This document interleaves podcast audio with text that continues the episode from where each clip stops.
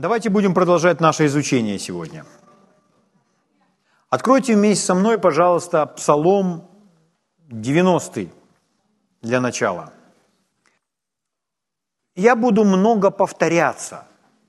Каждый день, каждый наш вечер по пятницам, пока мы говорим о нашей позиции, о нашей власти во Христе, то я буду возвращаться к тому или иному утверждению, к той или иной истине, для того, чтобы это все закрепилось и укоренилось в нас. Потому что, когда человек слышит об одном и том же многократно, то это в Библии называется полив. Апостол Павел говорит: «Я насадил, Аполлос пришел и полил». Угу. Но вырастил все это Бог. Поэтому как узнать, в меня насаждается или во мне поливается? Когда мы слышим о чем-то впервые, и какой-то свет приходит в первый раз в нашей жизни, это насаждение в наше сердце истины Божьего Слова. Но когда мы слышим опять этот свет и думаем: о, опять это слово звучит, а я позабыл об этом. Хорошо, что мне опять это напомнили. Что это такое? Ну, вы уже об этом слышали. Это полив. Это необходимо для того, чтобы это укоренилось в нас. Когда Иисус говорил об этом семени Слова Божьего или вообще о своем учении, которое Он преподает, то Он изобразил это притчей о сеятеле. Про семечку и про почву. Вы знаете. Дело в том, что когда мы слышим Божье Слово, внутри нас происходят подобные процессы. То есть это слово в нас, оно пускает корни и укореняется. Оно внутри нас начинает расти и отдавать свою жизнь. Вы скажете: ну как это происходит? Ну это подобно этому. Это не так, что там буквально у вас какие-то корни в духе растут.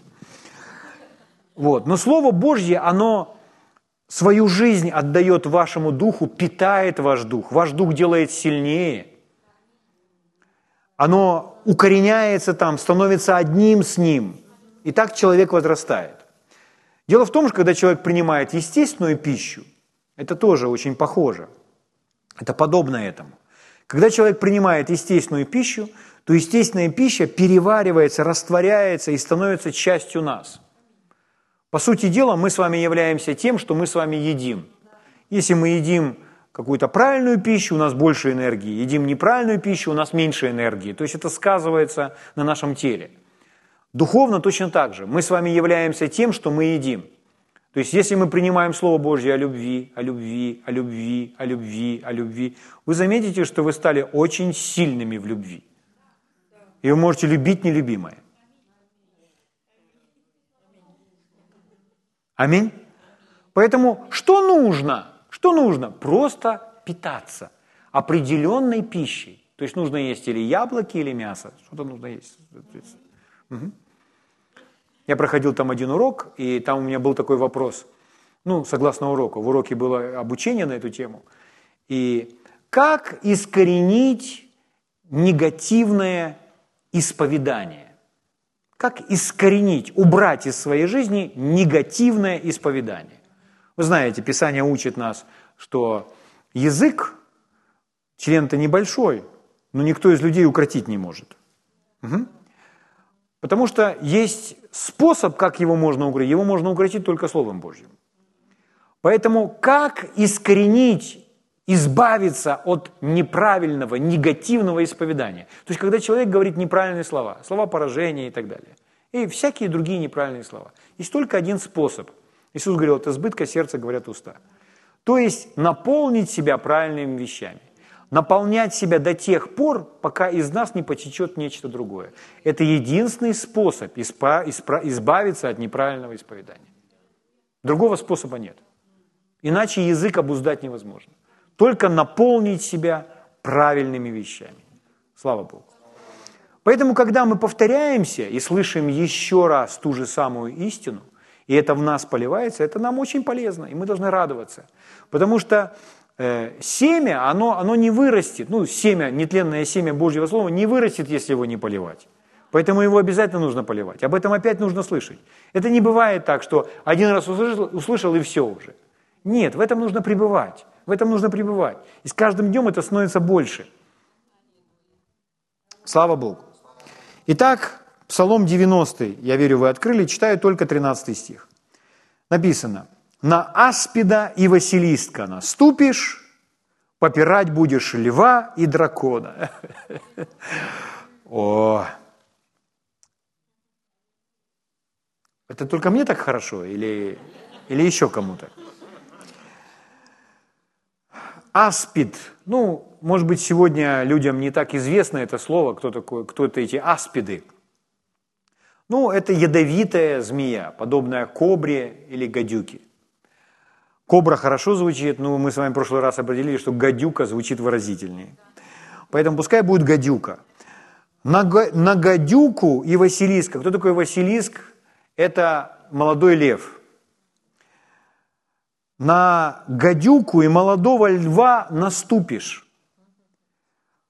Попирать будешь льва и дракона. Угу. Или нет, василиск – это лев, а тот следующий лев – это молодой лев. Наверное, вот так вот, да.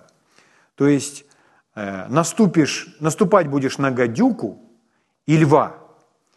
Попирать будешь молодого льва и дракона. Слава Богу.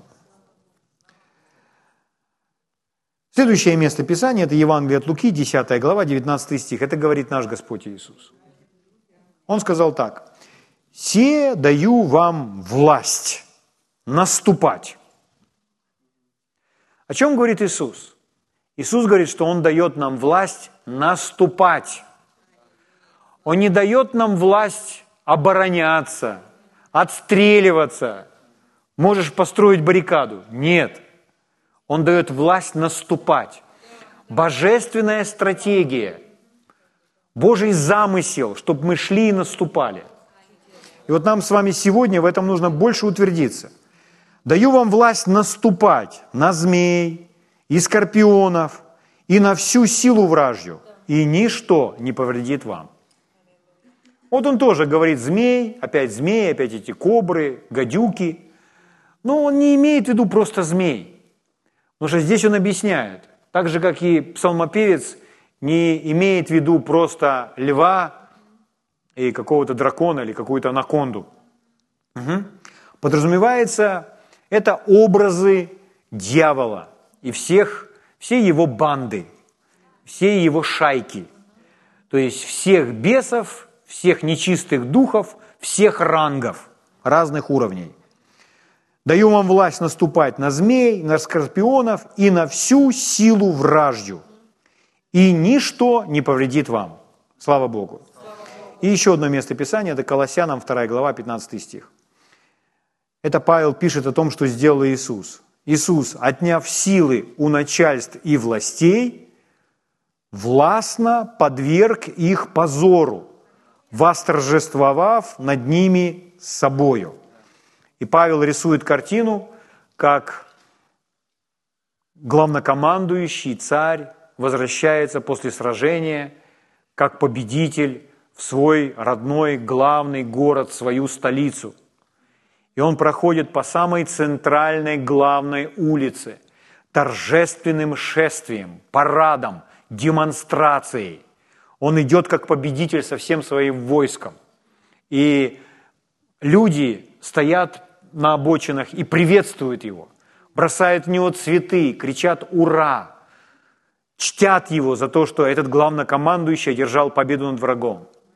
И затем, это было традицией в то время, затем они вели пленных, и если они брали в плен военачальника или царя того народа или той державы, то он был полностью обезоружен, то есть он не шел в своих доспехах, с погонами, и он был обезоружен, он был унижен. Он мог идти босиком, то есть полностью обезоружен. И когда он шел, то люди кричали там всевозможные, возможно, унизительные слова.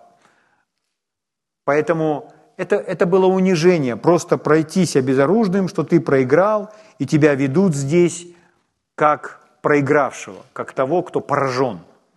Так вот, Павел использует здесь именно эту иллюстрацию. Именно эту иллюстрацию, что Иисус отнял силу, или в другом переводе написано «обезоружил». «Обезоружил начальство и власти, властно подверг их позору». Это вот эта демонстрация. И даже написано «восторжествовав над ними собою». Слава Богу. То есть все эти три места Писания, они связаны тем, что они нас поднимают. Они говорят, ты будешь наступать на льва, на дракона, ты будешь наступать на змеи, скорпионов, ничто тебе не повредит, потому что Иисус восторжествовал, обезоружил их всех, подверг их позору. Аминь? Слава Богу. Мы знаем с вами, что мы Его тело. Он глава моего тела. И когда Иисус пришел к Своим ученикам, перед тем, как вознесся, Он им сказал, да нам, воскресший Иисус, Он сказал, да нам не всякая власть на небе и на земле. Иисусу принадлежит вся власть. И Ефесянам мы читали, что Он воссел на том троне, превыше всякого начальства, власти, силы, господства, имени, именуя не только в этом веке, но и в будущем. И во 2 главе мы с вами читали, что мы вместе с Ним, Бог нас воскресил, и вместе с Ним посадил. Почему? Потому что мы Его тело. Потому что глава неотделима от тела. Если мы просто говорим, Иисус наш Господь, а мы Его рабы. Ну, хорошо звучит, хорошо звучит. Мы действительно Его рабы, Он действительно наш Господь. Но это не вся истина. Во-первых, мы вместе с Ним одна семья. Аминь. И Он наш самый старший брат, а мы Его братья и сестры. Аминь. Во-вторых, Господь говорит там, что мы стали с Ним одним телом, что Он глава, а мы тело. И глава неотделима от тела. Поэтому, когда глава была посажена, тело было посажено. Потому что глава без тела не садится никуда. Неотделимо. Поэтому мы посажены вместе с Ним. Наша позиция власти на небесах. Поэтому мы названы сонаследники со Христом. Аминь. Поэтому Павел говорит и молится за Ефесскую церковь, и говорит, я молюсь о том, чтобы Бог открыл ваши духовные глаза, просветил очи сердца ваше, чтобы вы познали, в чем состоит надежда призвания Его, первое, какое богатство славного наследия Его для святых, и третье, как безмерно, безмерно, слово безмерно понятно? То есть нет границ. Нет меры, границ нет. Как безмерно величие Его, ну то, что Он велик, мы не сомневаемся, величие Его, он даже говорит, у вас. Аминь. Как безмерно величие Его в нас. Почему? Потому что мы Его тело. Так более того, друзья мои, так как мы с вами Его тело, Бог без нас никуда. Бог связан нами. Он связал себя нами навеки. Если бы Бог мог бы справиться без нас, Он бы давно уже тут устроил пробуждение. Но пробуждение Он делает только через свое тело. Пробуждает свое тело, а потом сила Божья изливается на тех, которые в ней нуждаются здесь. Аминь. Слава Богу. Слава Богу. Слава Богу. Слава. Это наша позиция во Христе. Аллилуйя. Давайте еще раз вместе скажем, мы посажены со Христом. Иисусу дана вся власть на небе и на земле. И мне дана эта власть, потому что я неотделим от Него. Я имею все то же самое, что имеет Иисус. Иисус моя глава. Я член Его тела. Благодарю Тебя, Господь, что я посажен вместе с Иисусом по правую руку великого Создателя, Творца Вселенной. Аллилуйя! Представляете, друзья мои, вы не вползаете тихонечко через щелочку в тот тронный зал. Тронный зал – это ваш дом. Слава Богу! Аллилуйя! Аллилуйя! Слава Богу! Хорошо, друзья мои. Идем дальше с вами. Итак, Я вам перечислял в прошлый раз много разного зла, происходящего на этой земле. И я задал вам вопрос снова и снова, кто за всем этим стоит? То есть кто стоит за всеми немощами и болезнями? Кто стоит за любым проявлением депрессии? Кто стоит за любым проявлением раздоров, ссор? Кто стоит за всеми лжеучениями? Кто стоит за всем колдовством, оккультизмом? Кто стоит за отрицанием Библии, за атеизмом? Кто за всем этим стоит? Это не просто какое-то безобидное зло. Нет, за всем этим стоит дух, за всем этим стоит дьявол, сатана, над которым у нас с вами есть власть. Слава Богу. Нам это важно понимать. Поэтому порою человек переживает давление и говорит, я потерял свою жажду, я потерял свой огонь. И кто за этим стоит? За этим стоит враг. За этим стоит враг, который не хотел бы, чтобы церковь горела, который не хотел бы, чтобы церковь была огненная, который бы хотел, чтобы люди в церкви, они много говорили, что пастор сделал не так, или что пастор несовершенный, или какая-то брат, или какая-то сестра в церкви там что-то сделали несовершенный, или что в церкви неправильно деньгами распоряжаются, или что в церкви не в тот цвет стены покрасили, или еще что-нибудь. То есть люди могут говорить о чем угодно, что их отвлекает от главного, от их духовного роста, от их развития. Но мы должны быть с вами очень осторожны и внимательны. Как это влияет на мой огонь, на мою страсть по Богу, на мою любовь к Богу и мою любовь к людям? Если это гасит мою любовь к людям, значит, это враг, и мне нужно этому противостоять. Конечно, здесь участвует наша плоть также, но дьявол подогревает все эти вещи. И порой некоторые давления, некоторые искушения, они настолько сильны, что здесь не плоть. Вообще любая зависимость, от которой человек не может избавиться, в ней участвует дьявол, не участвует злой, нечистый дух.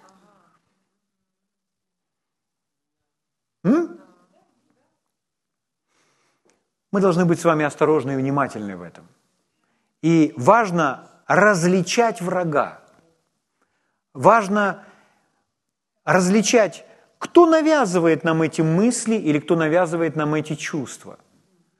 Дьявол не хотел бы, чтобы он был опознан, чтобы мы увидели, что это дьявол. Он приходит, скрываясь.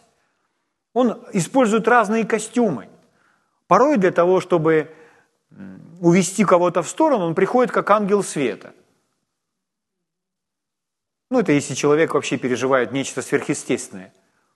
Павел говорит, да если ангел с неба придет вам и будет что-то благовествовать, не то, что я вам уже сказал, то отвергайте его, не принимайте его, потому что это не от Бога. Аминь? Но порой мы даже не говорим о каком-то сверхъестественном проявлении. Писание говорит, что он вор. Вор хотел бы прийти незамеченным, чтобы никто не заметил, что пришел вор. Поэтому приходит тихо, он крадется, он приходит под покровом ночи. Поэтому, если он был незамечен, ему удастся украсть. Если его обнаружили, скажут, пошел вон отсюда. И все. Поэтому чаще братья и сестры верующие, они не различают, они не распознают, что они находятся под давлением врага. Они думают, что им просто не хочется. Они думают, что это, им просто не хочется. Но дьявол просто отстреливает Божьих воинов, чтобы они не работали для Божьего пробуждения. А они просто даже этого не заметили. Или если ваши родные и близкие отговаривают вас ходить в церковь. Бывает, может, родители, может, еще кто-то. Да не ходи. Или бывает так, если не могут так, нам, помню, с Олей, нам ставили ультиматум. Нам говорили так, или так, или так, или мы, или церковь. Кто за этим всем стоит? За этим стоит дьявол со своими запугиваниями. И некоторые люди уступают этому. Одна женщина пришла к нам в церковь, сестра одна пришла, это было очень давно, и она приходила одно собрание, другое, она исполнилась Святого Духа, она была так счастлива. И потом она приходит и говорит, мой муж мне сказал, что если я буду ходить в церковь, то мы разведемся, то есть он не хочет, чтобы я ходила в церковь. А я говорю, будьте тверды, об этом говорило Писание. Она говорит, ну я ж не буду разводиться с ним. Я говорю, конечно, не будь, до этого не дойдет. Оставайтесь твердой. Нет, он мне сказал, что он разведется, поэтому я больше не буду ходить в церковь. Я ее больше никогда не видел в церкви. Я не знаю сейчас, где она, жива она, вообще есть она, нет. Но она просто приняла такое решение. Но это сделал враг. Это сделал дьявол. Дойдет ли до развода? Да нет. Она его спасет, этого мужа. Если она будет тверда и настойчива. Он прозреет, потому что его использует враг. Но она в самом начале. Она еще этого не знает, она еще в этом не разбирается. И порой люди так уступают. То же самое с детьми, с подростками. Мы должны с вами, родители, относительно своих подростков, стоять в вере, покрывая их божественной защитой от всякого давления и влияния врага. Если вы видите, что у подростков какие-то странные увлечения, нужно запрещать врагу. За ними нужно наблюдать, за ними нужно смотреть, чтобы они шли в правильное русло, их нужно воспитывать. Но знать, с кем мы с вами имеем дело. Потому что, чтобы остановить вас, чтобы вас сделать неэффективным, дьявол пойдет к ним.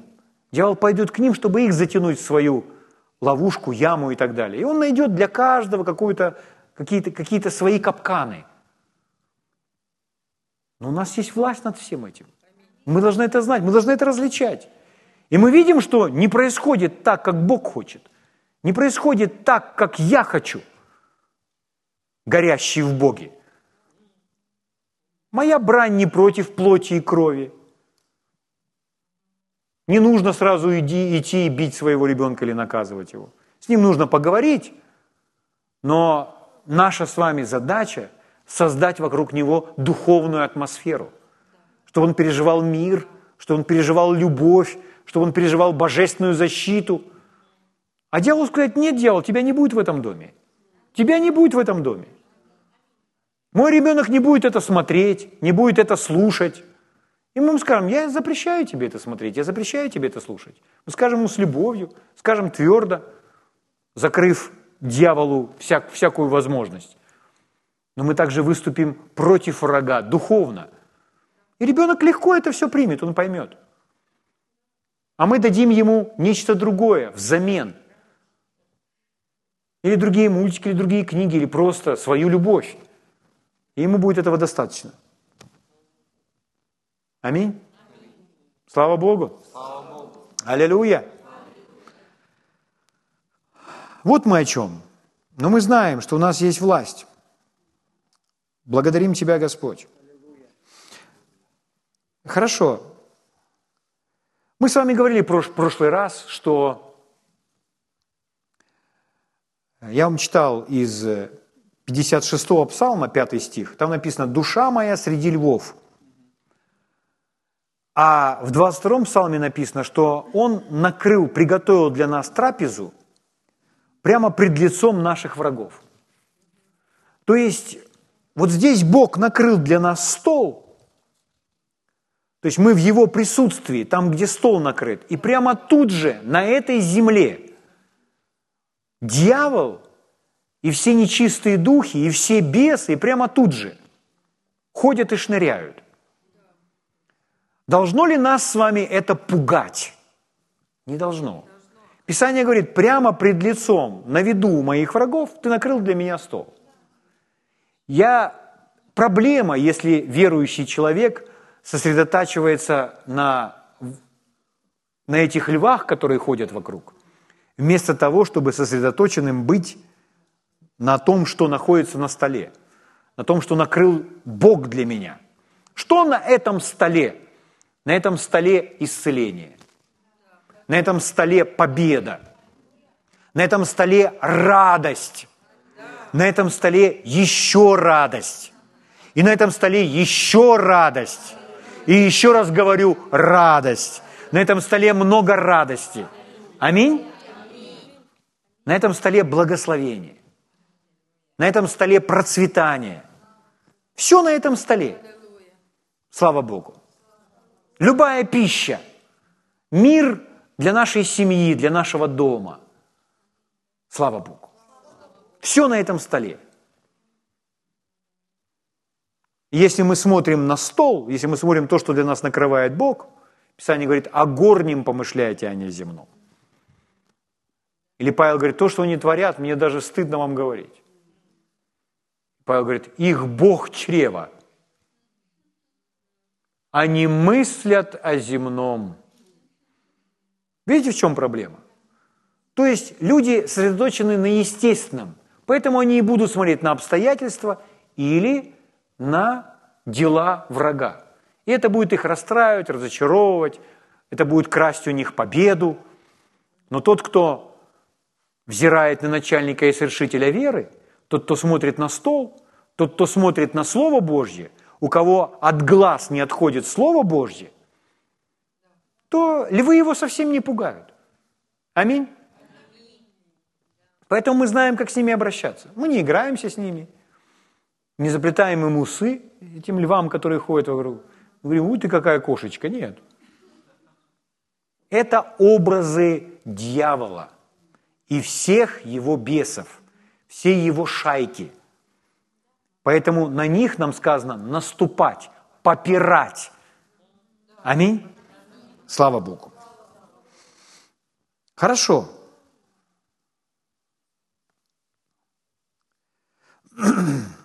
Итак, сатана или дьявол под нашими ногами, мы с вами об этом знаем. Наступать – это значит делать шаг. Наступать – значит идти вперед. Наступать – значит идти на новые территории, на те территории, на которых нас с вами не было. Это значит идти, продвигаться. Аминь? Не сидеть просто, а делать шаг. Слава Богу. Аллилуйя. Откройте вместе со мной первое послание Фессалоникийцам, 5 глава.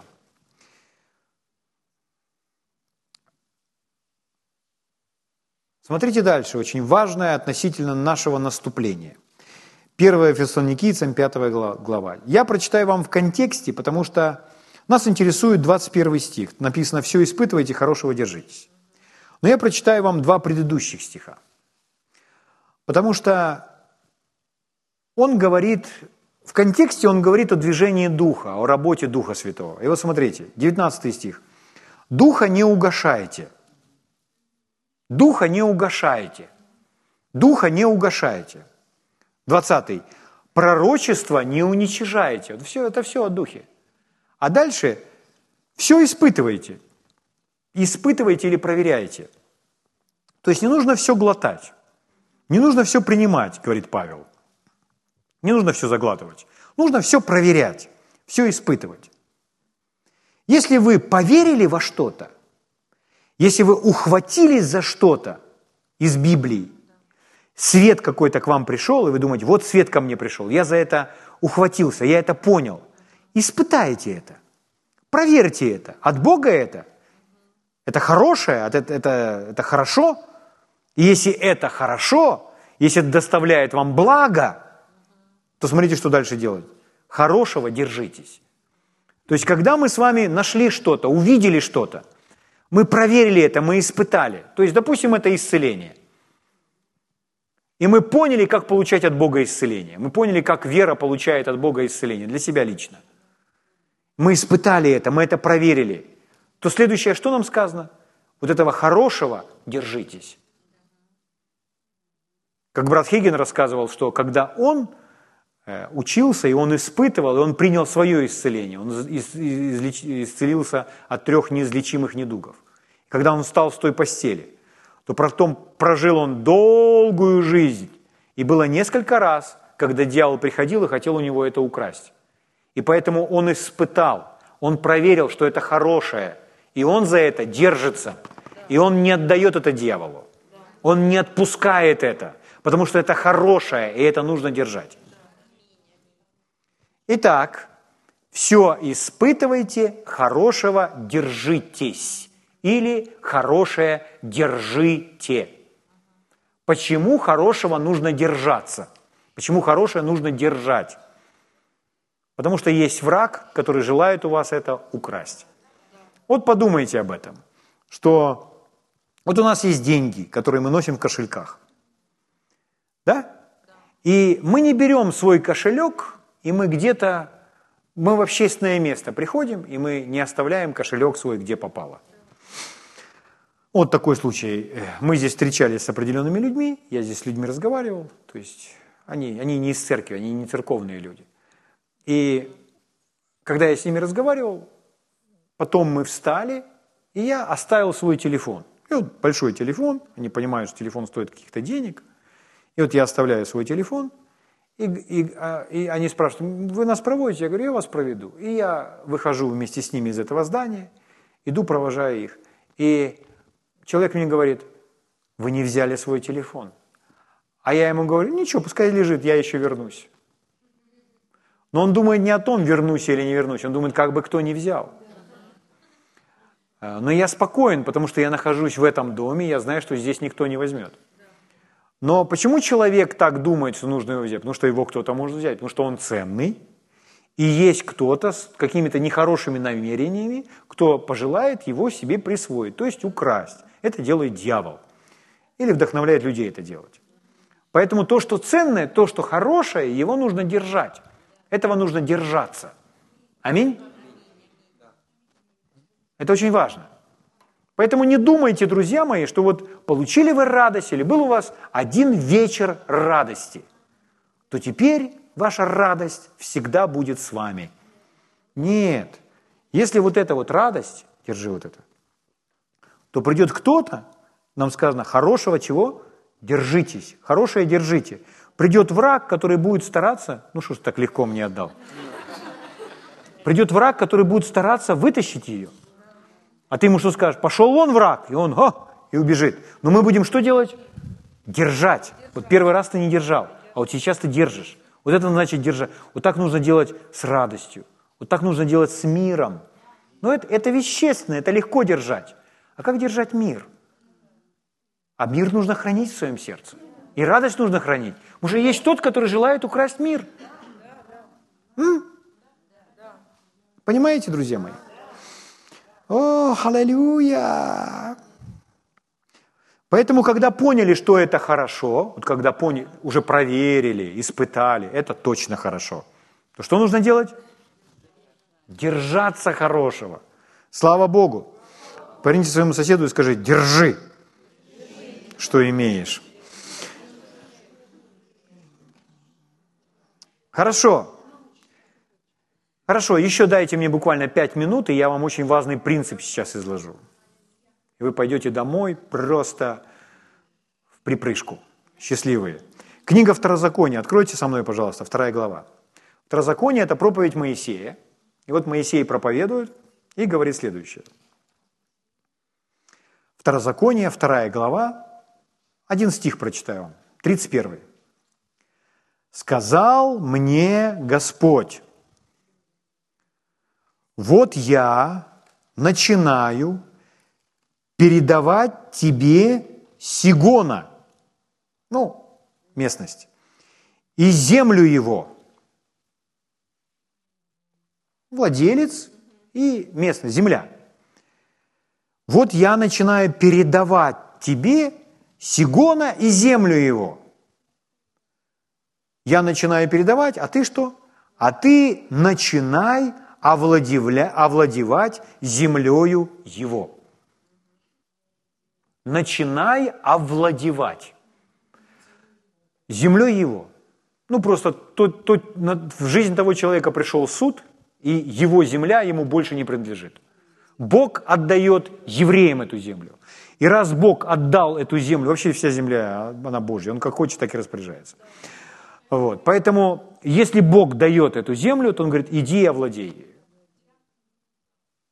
Или, можем так сказать, возьми, овладей, возьми землю. Есть? То есть, иными словами, когда Бог говорит, я даю тебе эту землю, начинаю тебе давать, то потенциально эта земля моя. Потенциально. Но когда это станет моим в реальности? Только тогда, когда я пойду и возьму ее, овладею ей. То есть я должен пойти и овладеть ею. Возьмите все, что угодно во Христе, принадлежащее вам, даже Святой Дух. Например, крещение Святым Духом. Вы заметили, что те люди, которые не пришли и не приняли крещение Святым Духом, они не говорят на иных языках. То есть человеку однажды нужно было услышать о Святом Духе, сделать определенные шаги, чтобы принять Дух Святой. Иными словами, чтобы овладеть. Это принадлежит ему. Бог дал это ему. Но ему нужно взять и овладеть этим. Аминь. Все, что нам принадлежит потенциально во Христе, это станет в нашей жизни реальностью только тогда, когда мы этим овладеем. Из всего списка Божьего наследия.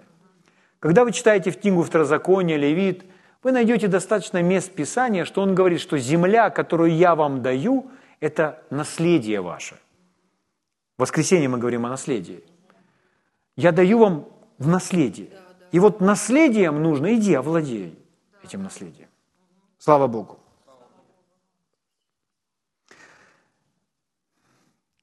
Что им нужно было сделать? Им нужно было пойти и поместить свои ноги на эту землю. Это было условие. Если я встал на эту территорию, что я сделал? Я встал. Куда ступят стопы ног ваших, ту землю я даю вам. Угу. Нужно прийти, встать и сказать, что это мое. Точно так же вы поступаете с исцелением.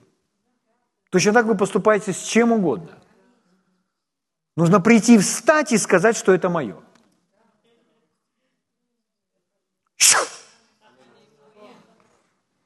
Аллилуйя! Иисус Навин, 1 глава, 3 стих, написано. «Всякое место, на которое ступят стопы ног ваших, я даю вам, как я сказал Моисею».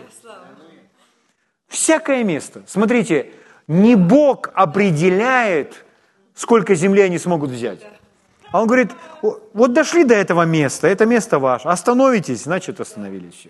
Пойдете дальше, и этой землей овладеете. Но куда ступят стопы ног ваших? Се даю вам власть наступать, наступать, наступать. Наступать. Наступать или поставить свои ноги – это хорошая иллюстрация того, как мы должны поступать с вами духовно. Духовно – это могут быть разные вещи. Иногда сказать, иногда заявить, сделать определенное действие, принять определенное решение, пойти в этом направлении, пойти в эту целину. Аминь. Слава Богу. Итак, друзья мои, это образ для нас. То есть, то, что Бог дал мне во Христе, не станет моим в реальности до тех пор, пока я этим не овладею. Вот почему так много больных в теле Христа. Не потому, что Бог для них это не обеспечил, или Бог не хочет их исцелить. Они не научились этим овладевать. Люди овладевание иногда путают с зарабатыванием. Овладеть не значит заработать. Мы не платим за это цену, за это цена уже была заплачена. Это уже является нашим. Аминь. Слава Богу. Итак, я собираюсь наступать. Я собираюсь ставить свои ноги на землю и овладеть ею. Аминь. Наступить значит сделать что-то. Угу. Это значит ходить. Вы не можете наступать, не делая шаг. И в данном случае наступать или ходить на голове у дьявола. Слава Богу. Аллилуйя.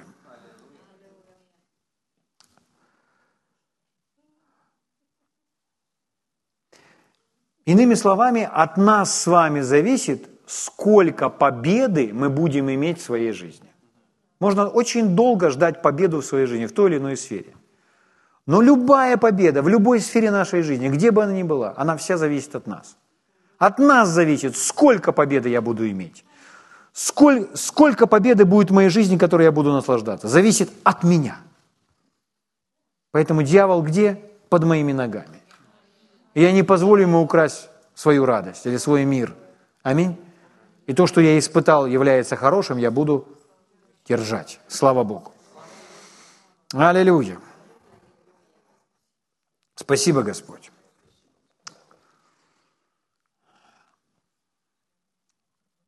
Ну, давайте я закончу. Еще 2 местописания. Быстро очень. Сначала Колоссянам. Мы с вами читали Колоссянам, 2 главу. Мы читали 15 стих. Давайте выше прочитаем парочку стихов. Колоссянам 2 глава. С 13 стиха читаю. Мы читали 15-й, помните? «Отняв силу, начальство властей, власта подверг его позору». Сейчас, позвольте, я вам еще на ночь хорошую картину нарисую. Сейчас вам будет очень весело, поверьте. Итак, смотрите, 13 стих. «Вас, которые были мертвы во грехах и в необрезании плоти вашей, оживил вместе с Ним, простив нам все грехи, истребив учением бывшее о нас рукописание», то есть проклятие закона, «которое было против нас, Он взял его от среды и пригвоздил ко кресту». То есть Он был проклят за нас. «Отняв силы, или обезоружив начальство и власти, властно подверг их позору, восторжествав над ними собой». Все, дьявол не имеет над нами никакой власти, никакой силы. У дьявол полностью обезоружен, у него отняли всякую силу. Когда-то он был князем этого мира, то есть он был самым главным. И когда он искушал Иисуса, он говорил: «Мне предана вся эта власть, я кому хочу, тому даю ее». И люди говорят: «Ну, дьявол лжец, он говорил неправду Иисусу, когда искушал его». Если бы это была ложь, то это не было бы искушением для Иисуса, но он искушал Иисуса богатством и властью. И Иисус не принял, он сказал: «Господу Богу твоему поклоняйся и Ему одному служи». То есть я тебе поклоняться не буду. Аминь? Слава Богу. Но потом он пригвоздил ко кресту, то есть он от лица человечества, от нашего лица. Самому Иисусу это не нужно было. Сам Иисус, Он свободен от этого всего. Он это сделал от нашего имени, от нас, вместо нас. Он наш заместитель. Как чистый, благочестивый человек одержал победу над сатаной. Чтобы мы имели эту победу над сатаной в Нем. То есть он приобрел эту победу для нас. Слава Богу. Слава Богу. Хорошо. Значит, теперь, с тех времен, когда Иисус это сделал, то сатана, князь этого мира, который на этой земле, который продолжает править, но он уже не имеет ни силы, ни власти, ничего этого не имеет. И церковь просто об этом должна узнать. И вот смотрите, Павел в первом послании к Коринфянам, во 2 главе, в 6 стихе пишет, 1 Коринфянам 2:6. «Мудрость же мы проповедуем между совершенными, но мудрость не века сего и не властей века сего приходящих». То есть разная мудрость. Есть мудрость, нисходящая свыше, а есть мудрость земная, душевная, бесовская. Поэтому он говорит, мы не проповедуем мудрость властей века сего приходящих, но мы проповедуем премудрость Божью. И у нас в синодальном переводе написано «властей века сего приходящих». Как-то так не очень понятно, о чем идет речь. Поэтому я вам прочитаю, ну, вы, конечно, можете кликнуть «приходящих» по вашей электронной Библии, посмотреть у Стронга, и вы узнаете, какое там слово. Но я вам прочитаю перевод Мафата. Он звучит очень хорошо. Я сделал для вас на русский язык. То есть мы проповедуем что?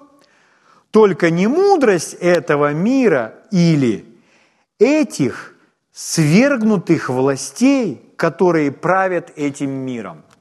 Мы не проповедуем мудрость этих свергнутых властей, которые правят этими. Это очень точное выражение. Это власти свергнутые, которые продолжают править этим миром. Почему свергнутые с трона, почему свергнутые с престола власти продолжают править этим миром? Потому что мир не знает, что они уже были свергнуты.